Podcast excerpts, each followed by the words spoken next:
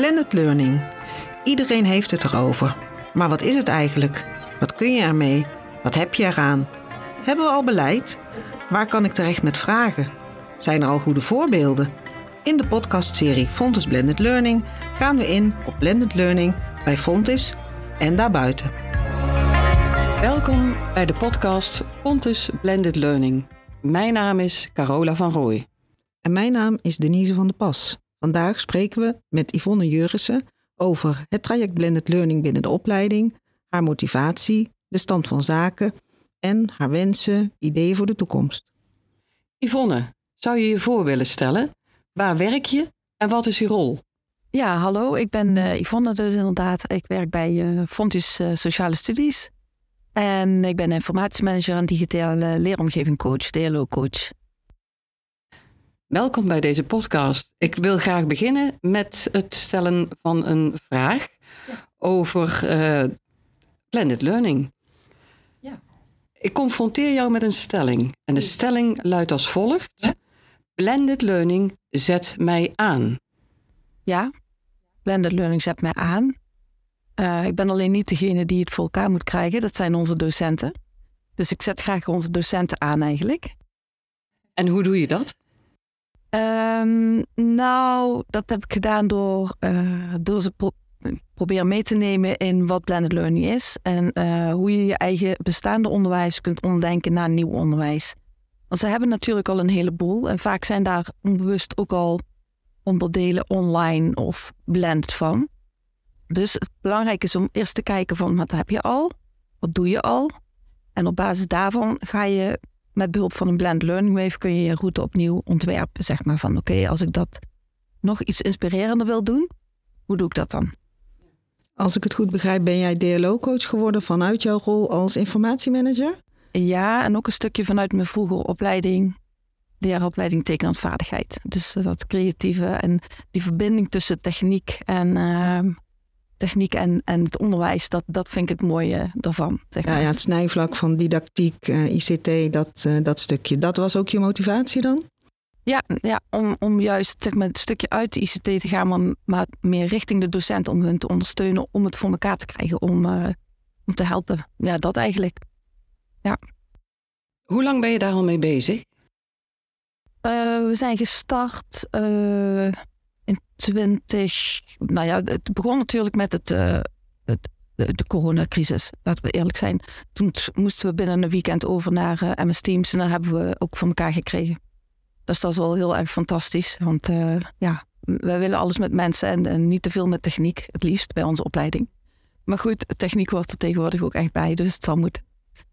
En uh, vervolgens hebben we eerst de slag naar Canvas gemaakt.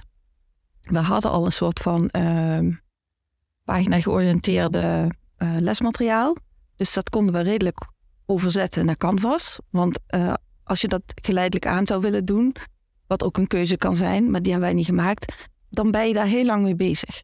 Dus dan, dan duurt het echt een paar jaar voordat je onderwijs daadwerkelijk zo blended hebt zoals je het zou willen. Want je kunt die slag niet in één jaartje maken. Dat gaat gewoon echt niet. Uh, onderwijs is een lopende trein en die trein moet gewoon doorlopen. Dus je hebt maar uh, beperkte tijd als docent om het werkelijk voor elkaar te krijgen. Dat is eigenlijk uh, de grootste bottleneck in mijn optiek. Dus docenten hebben die ontwikkeltijd nodig om het voor elkaar te krijgen. Dus nou ja, in die tijd ben ik mensen gaan meenemen, met name de ontwikkelaars, in wat is blended learning en hoe kan je je onderwijs omdenken. Samen met, we hebben een soort van stuurgroepje opgericht, een klein stuurgroepje met de onderwijsmanager en met de uh, uh, onderwijskundige. En daar ben ik dan derde bij. Dus onderwijskundige is wel degene die echt gaat om het echt onderwijskundig uh, te beredeneren. En um, nou, met deze club hebben we, zijn wij begonnen om op studiedagen of echt ontwikkelochtenden het onderwijs um, uit te leggen. Wat is blended learning en hoe, hoe doe je dat? hoe denk je om? En na een jaar, zeg maar ongeveer, bleek dat uh, docenten heel graag willen. Er zijn ook verschillende docenten geweest die hebben die blended learning wave gemaakt en uh, gebruiken die ook uit het onderwijs. Maar je merkte ook dat het, dat, dat het nog niet doorleefd was. Het was nog niet helemaal helder. En het belangrijkste is dus dat docenten het leerden begrijpen. We hebben dus uh, informatie opgehaald van oké, waar loop je tegenaan? Wat heb je nog nodig? wat zijn de zorgen die er omtrent zijn? En die zorgen hebben we vervolgens omgezet door ons oorspronkelijke plan om in drie, ongeveer drie studiejaren om te gaan, naar vier jaren omgezet.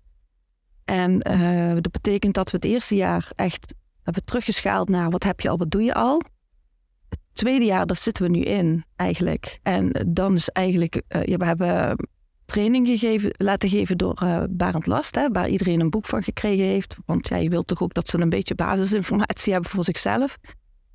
En um, docenten zijn voor een deel al begonnen met de uitvoering. Er zijn kennisclips gemaakt, uh, die, ze hebben onderwijs herontworpen. En waar heel veel mensen tegenaan lopen, dat is ook landelijk, uh, heb ik dat ook gehoord, dat uh, men er tegenaan loopt, is natuurlijk van oké, maar wat maakt nou dat de student ook op de juiste manier geïnspireerd raakt? Wat maakt nou dat hij dat onderwijs echt gaat volgen op de manier waarop wij het bedoelen? En dan merk je dat een kennisclip alleen niet voldoende is natuurlijk. Hè. Dat, dat dus staat ook in blend learning, kennisclip alleen is niet voldoende. Je moet daar iets aan vooraf laten gaan. Dan komt daar die clip bij als, als kennis. En vervolgens moet er iets volgen. Nou, om die route nog beter af te krijgen, uh, daar zit hem nu de kunst. En dat is het traject wat docenten tot zich moeten gaan nemen. Wat, wat een beetje een tweede natuur moet gaan worden, in mijn optiek. En dus dat college wat we met Barend Last hebben gehad, dat hij uh, daar uitleg over heeft gegeven, uh, dat was ook heel verrijkend. Dat vonden mensen, dat werd ook heel goed ontvangen. Wat is jou opgevallen aan de houding van docenten met betrekking tot blended learning en de veranderingen die jullie daarin beleven? Nou ja, docenten willen natuurlijk het liefst fysiek lesgeven. Ze willen er echt zijn voor de studenten. Ze willen heel graag uh, de meerwaarde van, van, hun als, van zichzelf als uh, docent willen ze gewoon gebruiken voor die studenten. Bovendien is het heel moeilijk om uh, over te stappen van puur zenden naar coachend bezig zijn. Dus van hoe, hoe zorg je nou dat je prikkelt en niet alles uitlegt. Maar ja, ik vind zelf ook, dat sluit niet uit dat je uitleg gaat geven. Jij bent degene die het ontwerpt, dus jij kunt ook beslissen welke uh, kennis je wel allemaal gaat geven, spontaan, en waar de studenten op geprikkeld moeten worden. Dus dat viel me het meest op. En vond ze heeft ook dat nieuw beleid met, met de rollen die zijn vastgesteld. Hè, van wat voor rollen heeft een docent allemaal. Nou, dat hebben we ook gebruikt om. Uh, ja, in, in een, uh, ja, we hebben een e-learning gebouwd over uh, blended learning. En die e-learning, daar staat een beetje in. Nou ja, het hele proces om je onderwijs te ontwerpen. En die rollen die zijn daar heel belangrijk bij. Want als je de student op school laat komen, dan wil je juist dat daar echt meerwaarde in zit. Dat ze getraind worden, dat ze actief bezig kunnen zijn, dat ze kunnen leren van elkaar, van de docent. Ehm, dat, is, dat is volgens mij heel erg belangrijk. Dus uh, werklessen, trainingen. Ik hoor dat jullie een e-learning hebben ontworpen. Dat hebben jullie zelf gedaan? Ja, dat heb ik met uh, Lonneke, onze onderwijskundige, en, uh, en uh, met, met mij erbij gedaan. En die e-learning die uh, hebben we eigenlijk pas net af. en uh, het is de bedoeling dat we die. Dat, in principe kan iedereen die al doen in ons onderwijs. Alleen um, moeten we hem nog actief gaan inzetten op het juiste moment. Het was vorig jaar gewoon te vroeg. En dus daar, daar gaan we nog gebruik van maken. Maar we hebben hem in elk geval voorbereid. Oké. Wat zijn jouw persoonlijke ervaringen met blended learning? Mijn persoonlijke ervaring met blended learning. Nee, ik volg geen onderwijs meer, dus van dat perspectief uit heb ik het natuurlijk niet. Um, ja, ik denk zelf dat blended learning ontzettend verrijkend is. Dus ik, uh, ik, je moet het niet zien als een vervanging van, maar je moet het zien als een verrijking van. En het kan bovenop het onderwijs waar jij de tijd voor hebt om dat te geven, kan het zoveel meer extra informatie geven en zoveel meer extra motivatie genereren bij studenten. En, en daar zit, ja, dat is volgens mij de kunst. Ja, je noemt nou heel nadrukkelijk het woord verrijking. Op welke manier heeft verrijking gestalte gekregen gedurende de afgelopen twee jaar? Nou, ik denk dat er toch al verschillende uh, uh, docenten bezig zijn met, uh, met het creëren van materiaal. Zeg maar. Dus die, we hebben bij ons wordt gebruik gemaakt van VR. Um, dat zijn sowieso docenten die heel erg uh, vooruitstrevend zijn. Maar we hebben ook uh, casussen verfilmd. In plaats van dat je een tekstcasus hebt, uh, heb je dan een videocasus waar je iets mee moet doen. Ehm, we hebben natuurlijk de, ehm, de colleges die normaal anderhalf uur duurden. Daar hebben wij ook echt een serie van kennisclips van gemaakt. zo zijn er allerlei voorbeelden zeg maar, van heel creatieve dingen. En ook docenten die heel speels in de lessen omgaan met ehm, blended learning. Ja, in elk geval die de lessen heel creatief opzetten, waardoor je ook uh, als ze aanwezig zijn ook echt dat, dat voelt en kunt ervaren. Ja, er zijn allerlei manieren mogelijk. Ik heb niet alles op mijn netvlies, moet ik eerlijk zeggen, maar ik weet wel dat er eh, al heel veel mensen mee bezig zijn. Al is het maar met ideeën vormen en voorbereiden op.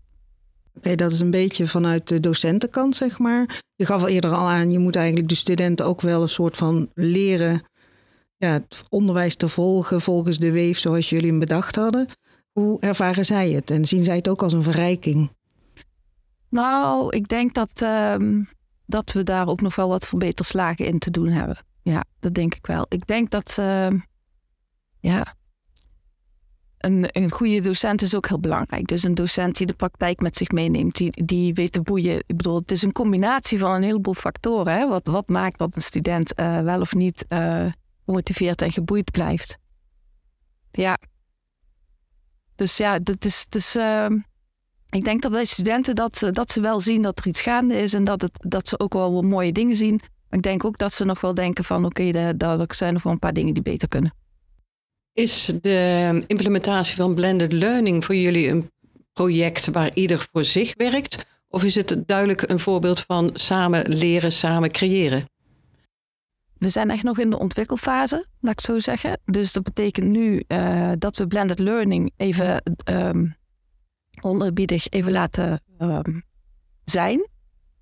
Um, we zijn ook aan het nadenken richting flexibilisering.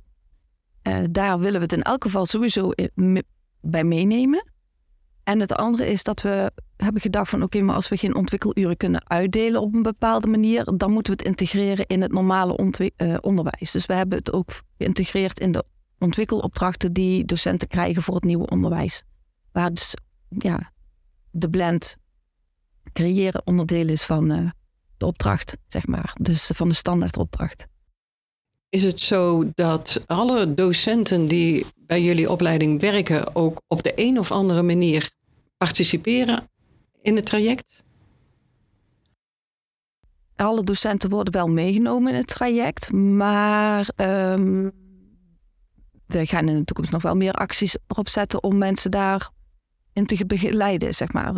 Ik denk dat het nog wel wat beter kan. Weet je, de trein gaat door, hè? dus mensen zijn zo bezig ook met dingen die ze nu moeten doen. Het is, het is, ik zeg altijd, de waan van de dag regeert heel veel. En je moet oppassen dat je daar wel genoeg tijd voor overhoudt om ook dat extra te doen wat je graag wil. En dat die stip op de horizon te realiseren. Ja, stel, jij hebt een toverstafje en je kunt op dit moment bij wijze van spreken alles stilzetten. Je hebt een idee over hoe gaan wij dat uh, goed organiseren. Hoe ziet dat er dan uit? Jij bepaalt hoe jullie voortgaan. Um, dat is een goede vraag. Wat zou ik dan doen? Nou, ik zou in elk geval het zelf ook proberen toe te passen. Hè. Daarom hebben we ook de e-learning gemaakt. Wat ervaart een docent bij het opstellen van uh, interessant en vrijkend onderwijs. Dus je wilt het zelf ervaren, maar ook toepassen bij de docenten.